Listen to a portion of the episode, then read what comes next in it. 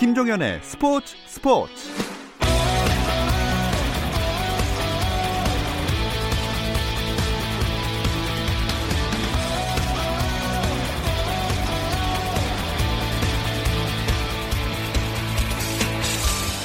스포츠가 있는 저녁 어떠신가요? 아나운서 김종현입니다. 오늘 하루 스포츠계를 돌아보는 스포츠 타임라인으로 김종현의 스포츠 스포츠 출발합니다.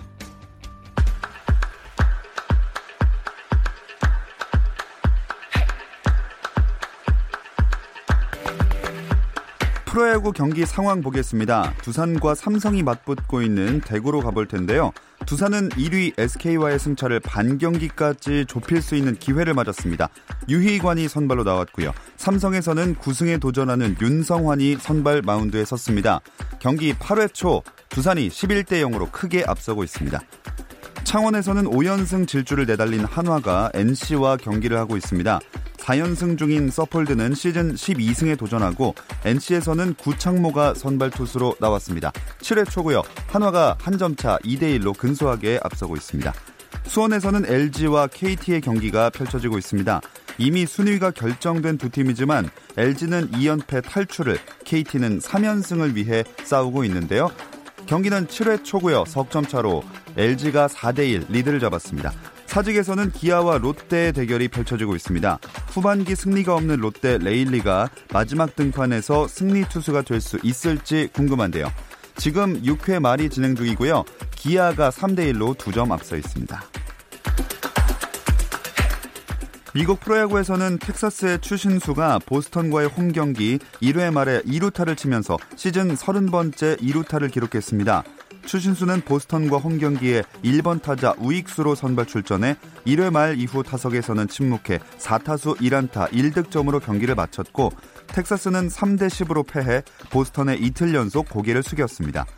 탬파베이 최지만은 뉴욕 양키스전에서 안타 1개를 기록했지만 파울 타구에 발등을 맞은 뒤 교체됐습니다. 탬파베이는 4대 0으로 승리하면서 오클랜드 애슬레틱스에 이어 아메리칸 리그 와일드카드 2위 자리를 유지했습니다. 김학범 감독이 이끄는 22세 이하 축구 대표팀의 도쿄올림픽 예선 상대가 결정됐습니다. 태국 방콕에서 열린 2020 아시아축구연맹 23세 이하 챔피언십 조추첨 결과 한국은 우즈베키스탄, 중국, 이란과 함께 C조에 배정됐습니다. 이 대회는 도쿄올림픽 최종 예선을 겸해 열리고 지난 3월 열린 예선을 통과한 총 16개국이 4개 조로 나누어 조별리그를 치르는데요. 각조 1, 2위가 8강에 오르고 최종 3위까지 도쿄올림픽 본선 티켓이 주어집니다. 국토 최동단 독도에서 제100회 전국체전 성화 불꽃이 타올랐습니다. 서울시는 오늘 오전 경북 울릉군 독도 경비대 헬기장에서 제100회 전국체전 성화 체화 행사를 개최했습니다.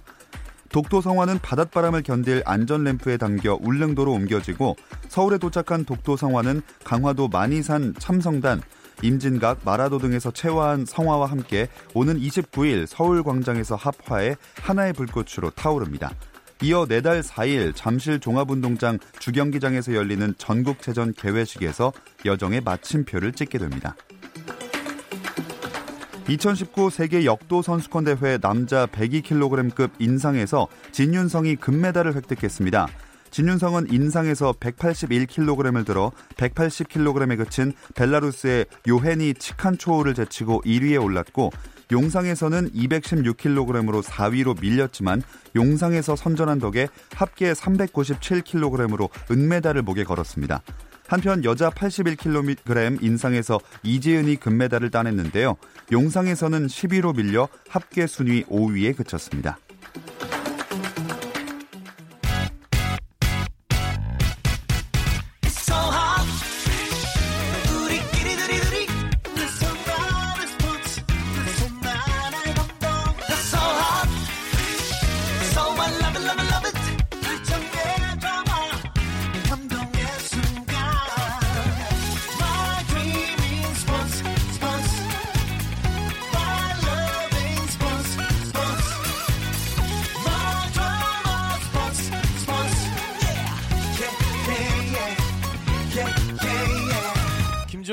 스포츠 스포츠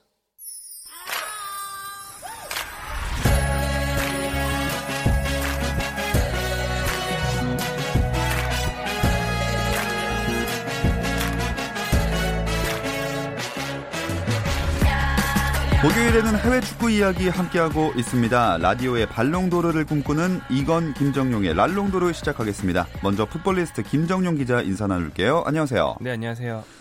그리고 랄롱도르의 유럽 특파원이자 손흥민의 전담 마크맨인 이건 기자 오랜만에 전화 연결돼 있습니다. 이건 기자 안녕하세요. 네, 안녕하세요. 런던에 있는 이건입니다. 어, 지난주에도 연결을 못하고, 지지난주에도 제가 기억하기로는 연결이 안 돼서, 이 시간마다 일부러 취재나 비행기 시간을 잡는 게 아닌가, 이런 의심을 하고 있거든요. 뭐, 그런 의심 충분히 합리적인 의심이라고는 생각을 하는데, 사실 무근이고요.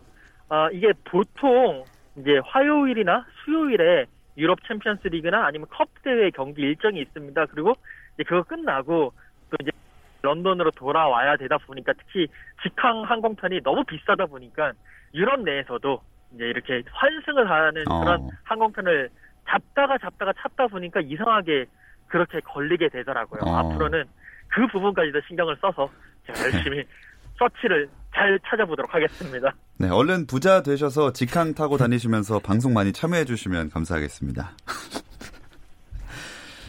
그나저나 어 일단 챔피언스 리그 경기는 지난주에 저희가 그 내용은 정리를 해서 그 짚어보지 않아도 될 것 같은데 그 취재한 뒷얘기는 들어보고 싶거든요. 네, 어, 뭐, 물론 이제 내용은 아시겠지만, 이제 토트넘이 올림피아쿠스와의 경기에 가서 2대2로 비겼는데요. 어, 경기장 저는 분위기를 좀 설명을 이제 드리고 싶어요.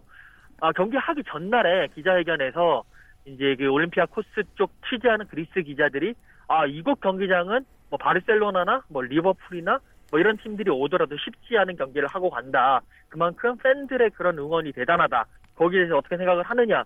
라고 포체티노 감독에게 물었고 네. 포체티노 감독도 거기는 존중을 하지만 우리가 잘할 것이다라고 얘기했는데 결국 토트넘이 올림피아코스 팬들의 그런 응원 분위기에 발목이 잡힌 게 아닌가. 네. 어, 뭐 올림피아코스 팬들이 경기 내내 열심히 응원하고 노래하고 진짜 소리 지르고 함성을 하면서 어, 자기 선수들에게 힘을 이렇게 불어다 넣어줬고요.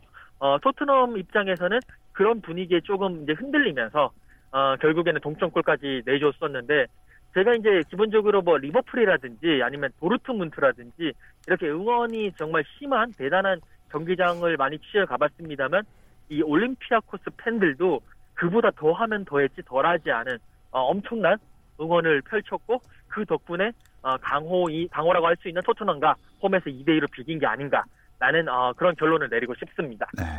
그리고 영국으로 돌아오셨으니까 그 다음엔 어떤 취재를 하셨나요? 네, 어, 그 이후에 제가 토트넘의 하락세와 쭉 함께하고 있습니다. 아, 예. 어, 토트넘 팬들이라면 제가 이제 경기장 가는 걸 별로 안 좋아하실 것 같은데 계속 가는 경기마다 좋지가 않으니까요. 어, 레스터 시티 원정에서 이제 1대2로 진 거, 그리고 어, 며칠 전에 이제 그저께였죠. 그 콜체스터 유나이티드 4부 리그 팀과의 그 리그컵 경기에서도 결국 패배한 것까지 제가 현장에서 취재하고 왔습니다. 자, 토트넘은 말씀하신 대로 약간의 하락세이기도 하고 손흥민 선수 이야기는 평소에 맨 먼저 많이 다뤘으니까 잠시만 뒤에서 다뤄보겠습니다. 왜냐하면 우리의 이강인 선수가 득점을 했기 때문이죠. 이 소식은 김정용 기자가 전해주실까요? 네, 이강인 선수가 오늘 새벽 첫 라리가 선발 경기에서 데뷔골을 넣었습니다. 어, 첫 선발에 바로 골, 이것만 봐도 이강인 선수가 보통 내기는 아니다라는 예. 걸 확인할 수 있는데요. 헤타페를 상대한 경기였고 3대 3 무승부였는데 그중 발렌시아의 세 번째 골이 이강인의 골이었습니다. 어, 발렌시아가 최근 아주 빡빡한 일정을 소화 중이어서 이강인 선수가 출장 시간이 늘어나고 있었고요. 어, 4시간 연속, 아, 4경기 연속 출장이었는데 경기가 거듭될수록 출장 시간이 늘어나다가 마침내 선발 출장까지 하게 됐고 데뷔골 상황 상황을 보면 어, 공격수 로드리고가 측면 돌파한 뒤에 공을 내줬고 이걸 이강인이 오른발 논스톱 슛으로 밀어 넣었는데요. 잘 보면 문전 쇄도를 할 때 살짝 직진하다가 좌회전하는 척하면서 수비수를 혼란시키고 음, 그때 오히려 우회전하면서 노마크 찬스를 잡는 그런 디테일이 있었거든요. 이런 게 뭐 호날두나 뭐 치차리토 같은 문전 쇄도를 뭐 아주 골백 번 해본 전문 골잡이들이 하는 동작인데 이걸 이강인이 하더라고요. 네. 어, 확실히 감독이 바뀌고 출전 기회가 늘어나니까 좀 그 플레이를 보여주는 것 같아요. 네, 확실히 신뢰를 받고 출장 시간이 늘어나는 게 선수에게는 제일 중요한 어떤 경기력을 끌어올리는 음. 요소라는 걸 이강인이 잘 보여주고 있습니다. 어, 이건 기자, 유럽 현지에서도 이강인 선수의 골과 활약에 대한 평가 어떻게 다뤄지고 있나요? 네, 어, 스페인 언론들이 이제 이강인 선수의 특히 데뷔골에 대해서 많이 주목을 하고 있는데, 뭐 이제 각종 매체들은 아, 정말 꿈 같은 데뷔전이었다. 뭐 환상적인 득점이었다. 특히 뭐 아시아 선수로 처음으로 말레이시아 공식 경기 득점 기록한 선수가 됐다라는 얘기도 있고 또 이제 지난번에 그 폴란드에 있었던 20세 이하 월드컵에서 이강인 선수가 골든볼을 받았는데 아 그 골든볼을 받은 선수만큼 그에 걸맞는 그 활약을 보여줬기 때문에 앞으로 어, 더욱더 많은 어, 그 믿음을 받고 계속 출전할 것이 아니겠느냐라는 뭐 그런 긍정적인 음. 어, 그런 평가들이 지금 줄을 잇고 있습니다. 네, 현지에서도 좋은 이야기가 많이 들려오는 것 같은데 김정용 기자, 근데 저는 이 경기 보면서 이강인 선수가 어쨌든 원래는 중앙을 선호하지만 왼쪽 윙으로 출전을 했잖아요. 네. 이 부분에 대해서 움직임이라든가 어떻게 보셨나요? 어, 이제 사실 4-4-2 포메이션의 왼쪽 미드필더 이게 이강인 선수에게 편한 역할은 아니죠. 예. 마르셀리노 전 감독이 이렇게 기용하는 것 때문에 이 방송에서도 비판을 좀 했었고요. 이날도 사실 전술적으로 대단한 변화는 없었는데 이강인 선수 본인의 포지션 소화력이 좀 나아졌다 음. 이렇게 보는 게 좋을 것 같아요. 왼쪽에서는 왼발잡이가 스루 패스를 하기가 좀 불편한데요. 그래서 크로스 아니면 이제 문전 침투를 통한 득점 가담 이런 플레이로 주로 공격에 가- 기여하게 되는데 이강인 선수가 이날 왼발 크로스로 어시스트는 아니었지만 이제 득점 상황이 이어지는 혼전을 하나 만들었고 문전 침투로 골도 넣었고요. 이런 식으로 왼쪽 미드필더에게 요구되는 플레이를 다 했거든요. 이런 걸 보면 이제 프로 출장 기회가 많이 주어지면서 자기에게 딱 맞는 옷이 아닐지라도 좀 소화할 수 있는 음. 적응력이 생겼다. 이렇게 볼 수 있을 것 같고 이런 점은 이제 대표팀에서도 이강인 선수를 다양한 포지션에 기용할 때 이강인 선수가 경기력이 유지될 수 있는 가능성이 생기니까 예. 상당히 긍정적으로 봐야겠죠. 자, 그러면 이제 이강인 선수 이야기는 여기까지 해보도록 하고 이건 기자가 취재한 토트넘 이야기를 이어가 보겠습니다. 요즘 부진한 모습이 쭉 이어지고 있어요. 네, 어, 그 올림피아코스와의 그 원정부터 시작을 해가지고, 어, 그때 이제 2대2로 비겼죠. 그리고 또 레스터시티 원정을 가서 지난 주말이었는데, 또 1대2로 졌습니다. 근데 여기까지는 뭐, 오케이, 그럴 수 있다고 치는데, 그 다음에 이제 화요일에 있었던 그 콜체스터 유나이티드, 이 팀이 이제 지금 4부 리그에 있거든요. 지난 시즌까지 3부 리그에 있다가 떨어졌는데, 네. 이 4부 리그에서도 그렇게 뭐 상위권에 있는 팀이 아니란 말이에요. 근데 이 팀과의 리그컵 32강전에서 이제 격돌을 했는데 0대 0으로 비기고 리그컵은 이제 90분에 무승부가 나면 바로 이제 승부차기로 가는데 승부차기에서 3대 4로 지면서 어 지금 이제 계속 연패 늪에서 벗어나지 못하고 있는데 어 뭐 일단 기본적으로 지금 대체 선수들이 좀 부진하고 있다라는 것이 가장 큰, 어, 뭐, 그러니까 영입한 선수들이 부진하고 있다는 가장 큰 이유인 것 같습니다. 뭐, 은돈벨레라든지, 르셀소라든지, 세세뇽이라든지, 어, 이런 선수들이 부상으로 제대로 기량을, 어, 발휘하지 못하고 있고요. 여기에, 어, 이 토트넘 선수들이 지난 시즌에 챔피언스 리그 결승까지 가고 난 이후에 뭔가 좀 동기부여가 되지 않는 거 아니냐. 이게, 음. 물론 바- 주위에서 얘기는 많이 하지만 그게 또 주위에서 얘기하는 거와 또 이제 직접 어 이렇게 뛸때 어, 우리 뭐 이렇게 챔스 결승까지 갔다 온 팀이야 그런 식의 약간의 자만심 그리고 동기부여 안 되는 데다가 콜체스터 유나이티드 같은 경우에는 선수들이 전체적으로 상대 선수를 깔보다가 조금 이렇게 한 방 먹은 느낌이 굉장히 굉장히 강하거든요. 예. 이제 그런 부분에서 특히 심리적인 부분에서 뭔가 좀 변화가 있어야 되지 않을까라는 어, 그런 생각을 저는 개인적으로 음. 하고 있습니다. 그럼 영국 현지에서는 이 토트넘의 부진 어떻게 원인을 찾고 있나요? 어, 아직까지 지금 영국 현지 언론들도, 어, 기본적으로 이렇게 딱 찌른다기보다도 첫 번째로는 이 선수 보강에 대한 문제를 계속, 계속 예전부터 지적해 왔지만 그 부분, 은돈벨레, 뭐, 세세뇽 이런 부분들을 지적을 하고 있고요. 여기에 일단은 지금까지는 에릭센 선수에게 조금, 어, 그 하락세의 멍해를 지우는 음. 모습이거든요. 그러니까 에릭센 선수가 계속 부진하다, 뭐 계속 지- 재계약도 안 하고 있고 어, 1월 달에 그냥 다른 팀이랑 계약해서 올 시즌 끝나고 자유계약으로 갈 것 같다. 에릭슨이 태업하는 거 아니냐.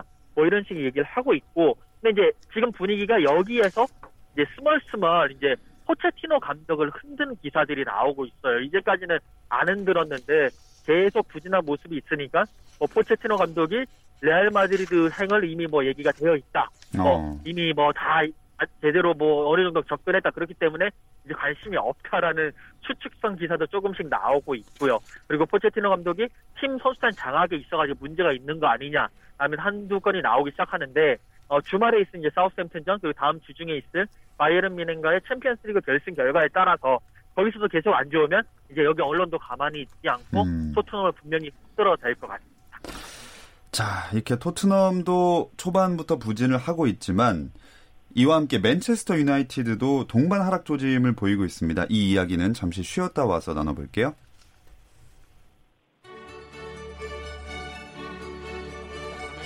Messi, Messi, Messi, Messi, Messi, Messi, Messi, immens Messi, encara Messi, encara Messi, encara Messi, encara Messi, encara Messi, encara Messi, encara Messi, encara Messi, encara Messi, encara Messi, encara Messi, encara Messi, gol, gol, gol, gol, gol, gol, gol, gol, gol, gol, gol, gol, gol, gol, gol, gol, gol, gol. 현장의 소리, 레전드들의 이야기.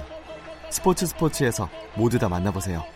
김종현의 스포츠 스포츠.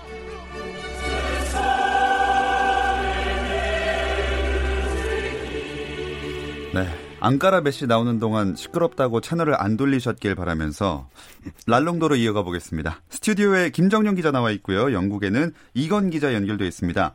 자, 이건 기자, 토트넘이 4부 리그에서 패한 바로 그 카라바오 컵이 맨유도 3부 리그 팀을 상대로 부진한 모습을 보인 그 리그컵이에요. 네, 맞습니다. 이제 뭐 리그컵 뭐 많은 분들이 아시겠지만 1부부터 4부까지 있는 팀들이 참가하는 컵대회인데 뭐 이제 그 1부에서 4부까지 사실 워낙 그 변수가 많이 많다 보니까 여러 가지 어, 이변들도 많이 나오는데 토트넘은 4부 리그 패, 팀에게 패했고 맨체스터 유나이티드도 3부 리그 그러니까 이제 그 로치데일과의 경기에서 정말 패배 일보 직전까지 갔습니다. 근데 이제 1대1로 비기고 난 다음에 어 그 승부차기에서 겨우 이겼는데 어 계속 지금 맨체스터 유나이티드도 뭐 이 경기뿐만이 아니라 이전에 있었던 어 그 웨스트햄 유나이티드와의 뭐 리그 경기 그리고 또 그 전에 있었던 아스타나와의 경기에서도 뭐 음. 웨스트햄에겐 지고 그다음에 아스타나에게도 겨우 이기는 그런 모습을 보이면서 아, 상당히 부진의 늪에서 빠져나오지 못하고 있습니다. 자, 김정용 기자, 맨유는 그럼 뭐가 문제일까요? 아, 이제 뭘 하는지 모르겠는 게 문제다. 네. 보통 이렇게 얘기를 합니다. 예. 근데 이게 한국의 축구 팬들만 이렇게 느끼는 게 아니고요. 이 현지 반응을 봤는데 현지 전문가들의 분석도 이런 표현을 많이 씁니다. 그러니까 이게 문제다 이렇게 말하는 게 아니고 예. 메뉴가 뭘 하는지 모르겠다 어. 이렇게 얘기를 하는데 일단 아스, 아르센 벵거 아스날 전 감독 맨유를 가장 잘하는 사람 중에 한 명이죠.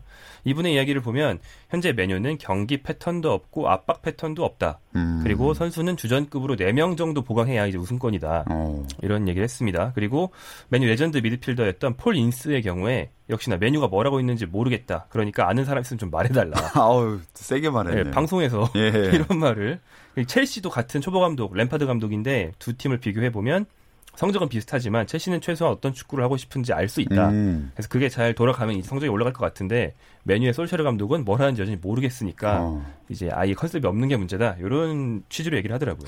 솔샤르 감독 경질 이야기도 조금씩 흘러나오는 것 같고 아까 말씀해주신 아르센 벵거 감독이 맨유 감독직에도 관심을 보였던데요. 네, 제가 지금 한 얘기가 바로 이제 그런 맥락에서 예. 나온 얘기인데, 아, 무슨 소리냐, 말도 안 된다, 내가 나이가 몇인데, 이렇게 대답할 줄 사람들이 짐작했을 텐데, 예. 그게 아니고 이제 애둘러서 즉답을 하지 않고, 음. 메뉴의 문제는 이런 것이며, 이렇게 얘기를 하시더라고요. 그런 걸 보면, 어쩌면, 어쩌면. 네, 이게 상당히 화제가 될 수 있는, 예. 뭐, 설만으로도 화제가 될 수 있는 상황이죠.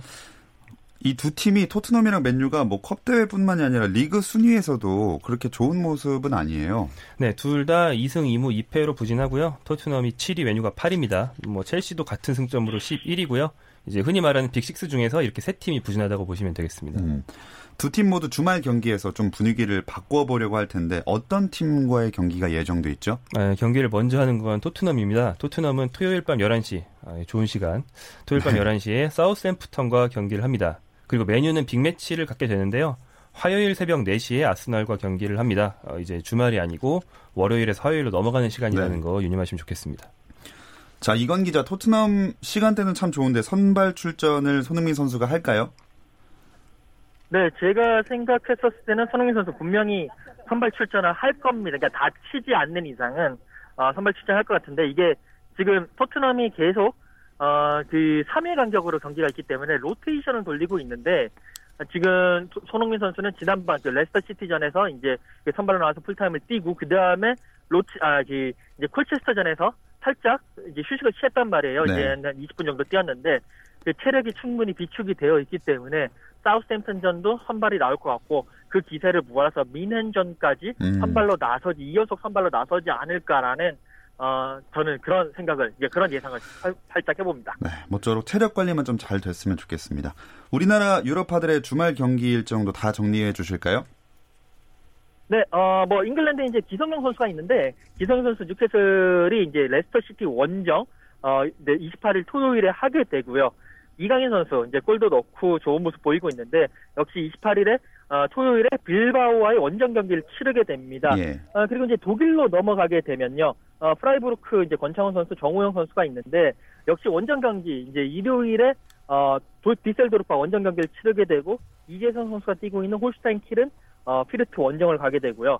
어, 독일 리그에서는 조금 우리 팬들이 많이 관심을 가질 만한 게 보훔과, 그러니까 이청용 선수와 다름슈타트가 있는 그 저기 백승호 선수가 음. 맞대결을 펼칩니다. 이게 28일 낮인데 어, 그러니까 한국 시간으로는 토요일 오후 7시 정도가 되거든요. 좋은 시간에 또 경기가 있고 어, 프랑스 보르도의 또 황의조 선수가 또 파리 생제르맹과 경기를 펼칩니다. 이 경기도 좀 주목할 만하고요. 이승우 선수는 이번 경기까지도 못 나올 것 같은데 일단은 갱크와 그 신트트라이던이 경기를 펼치게 됩니다. 유럽파들이 늘어나다 보니까 경기 일정 정리하는 것도 참 한참 걸리는 것 같습니다. 좋은 일이죠. 그리고 김정용 기자 며칠 전에 2019 피파 그 시상식이 있었잖아요. 올해의 선수는 메시 차지였어요. 어, 네, 어, 이건 기자가 한국 기자 대표로 투표한 바로 그 시상식. 잠시 후에 이제 거들먹거릴 걸 제가 받아줄 마음의 준비를 이미 하고 있습니다. 자, 올해 선수 최종 후보가 10명이었는데 메시 1위, 판다이크 2위, 호날두 3위. 이 순서로 메시가 이제 올해 선수로 선정이 됐고요. 호날두의 경우에는 올해의 선수는 아니지만 또 그 다음으로 같이 있는 상이 전 세계 프로 선수들이 투표하는 월드 베스트 11도 있거든요. 음. 근데 여기는 선정이 됐는데 네. 근데 시상식에 안 와서 이제 좀 논란이 됐습니다. 좀 웃긴 게 호날두 선수가 사는 곳이 유벤투스 연고지인 토리노인데 시상식이 밀라노에서 열렸어요. 예. 차로 1시간 반 거리거든요. 어. 어지간한 선수보다 제일 가까운 거리인데 이제 사실은 어떠한 핑계도 없는 그런 상황인데 본인만 불참해서 월드 베스트 11 기념 촬영을 10명이 했습니다. 어, 지난번에도 수상을 못했을 때 안 왔던 적이 있는 거로 기억하는데요. 네, 그렇죠. 그러니까 1등 상을 안 주면 아. 가지 않는다. 약간 이런 느낌이 좀 있죠. 네. 잘 삐지는 것 같습니다. 아니 그나저나 이건 기자는 도대체 어떻게 해서 유일하게 혼자 한국 기자로서 투표를 하게 되신 거죠? 아 이제 거들먹거리는 시간인 것 같은데요. 예, 귀 막고 아. 들어볼게요. 네.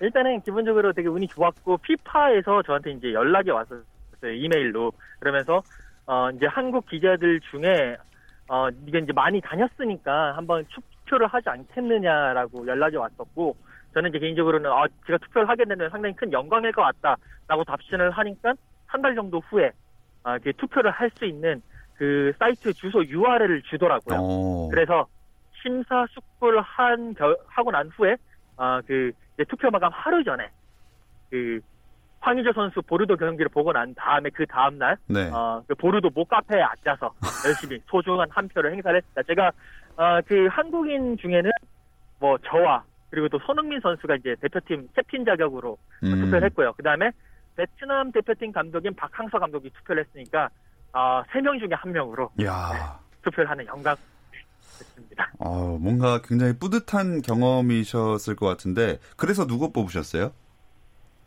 어, 제가 이제 투표를 한 부분이 이제 올해 선수상과 올해 감독이었는데, 뭐, 다 나왔기 때문에 말씀을 드리면, 1위 표로는 반다이크에게 1위를 던졌고, 메시 선수에게 2위, 그리고 3위 표로 사디오 마네 선수에게 던졌고요. 음. 올해 감독은 1위 표로 위르겐 클롭, 2위 표로 대두 토트넘인 그 마우리시오 포체티노 감독, 그리고 3위 표로는 아약스의 텐하그 감독에게 소중한 오. 한 표를 행사를 했습니다. 손흥민 선수가 만약에 올라 있었으면 예. 아, 손흥민 선수에게 한 2등이나 3위 표를 던지지 않았을까 싶었는데 음흠. 아쉽게도 손흥민 선수가 최종 후보에는 없었습니다. 어. 호날두는 한국인이라서 안 뽑으신 건가요? 아, 제가 딱 호날두 선수를 생각을 했는데 네. 딱 오자마자 투표해 보자마자 일단 기본적으로 그 노쇼 사태 때문에 아하. 호날두 선수는 아예 제 눈에 보이지가 않았습니다. 그래서 그렇군요. 전혀 투표할 생각이 없었습니다. 네, 어, 어쨌든 진짜 이런 분하고 방송을 하고 있으니까 그 너무 영광이고요. 비행기 시간 안 겹치게 조정 잘 해주시면 저희는 항상 전화 연결을 하고 싶습니다. 부탁드릴게요. 네, 알겠습니다. 네, 알겠습니다. 그리고 김정용 기자, 근데 이 오- 올해 피파 월드 베스트 11에 잡음이 심하다는 얘기가 있어요. 아, 네, 이게 433 포메이션에 맞춰서 뽑았는데 뭐 골키퍼 알리손, 수비수 판다이크, 더리흐트, 더- 미드필더 더용, 공격수 메시 이런 선수들은 의심의 여지 없거든요. 근데 이제 아닌 선수들도 있는데 수비수 중에 이제 레알 마드리드의 마르셀로 어, 상당히 위대한 선수지만 이번 시즌은 부진했고요. 예. 또 이제 공격수 중에서 은바페, 호날두 이 선수들도 이 정도는 아니었거든요. 네네. 그래서 이제 논란이 좀 있습니다. 미드필더 모드리치도 그렇고요. 이럴 수밖에 없는 게 이게 약간 인기 투표 성향이 있습니다. 음. 한국에도 이 세계 프로축구협회 지부가 있는데 그 이근호 선수가 회장으로 있거든요. 네. 요 선수들이 다 찍는 건데 이제 뭐 아시아나 아메리카 선수들이 시차도 있고 자기 몸 관리도 해야 되는데 유럽 축구 다 못 보잖아요. 그렇죠. 그러니까 그냥 아는 선수 찍게 된단 네. 말이에요. 원래 평소 존경하던 선수. 네. 2018, 19 시즌 성적을 쭉 보질 않죠. 그러다 보니까 이제 원래 유명하고 원래 위대한 선수가 좀 많이 들어가는 경향이 있지 않나 음. 그런 생각이 듭니다. 그러면 발롱도르 결과는 또 다를 수도 있겠네요. 아, 네, 이제 피파 올해의 선수는 선수, 감독, 미디어, 팬 이렇게 네 가지 그룹이 공동 투표를 하는데요. 네. 발롱도르는 미디어 투표라서 이제 성격이 좀 다르거든요. 근데 올해 투표 선수 투표에 미디어 부분만 따로 표결이 이제 발- 공개가 됐어요. 그걸 음. 보면 미디어 부분에서는 판다이크가 어, 462점, 메시가 364점, 호날두 264점 어. 이 순서였습니다. 그러니까 이 표심이 똑같이 발롱도르에 적용이 된다면 판다이크가 좀 상당한 차이로 1위를 할 수 있겠죠. 네. 유럽에서는 뭐 발롱도르나 이 올해 선수당에 대한 분위기가 좀 어떻습니까? 네, 일단 뭐 메시 선수가 올해 선수, 피파 올해 선수 받은 거는 뭐 이견이 별로 없어요. 어차피 반다이크 아니면 메시였기 때문에 뭐 크게 개의치 않는데 뭐 말한 대로 일단 기본적으로 그 뭐 마르셀로라든지 이런 풀백 쪽에서 조금 너무한 거 아니냐.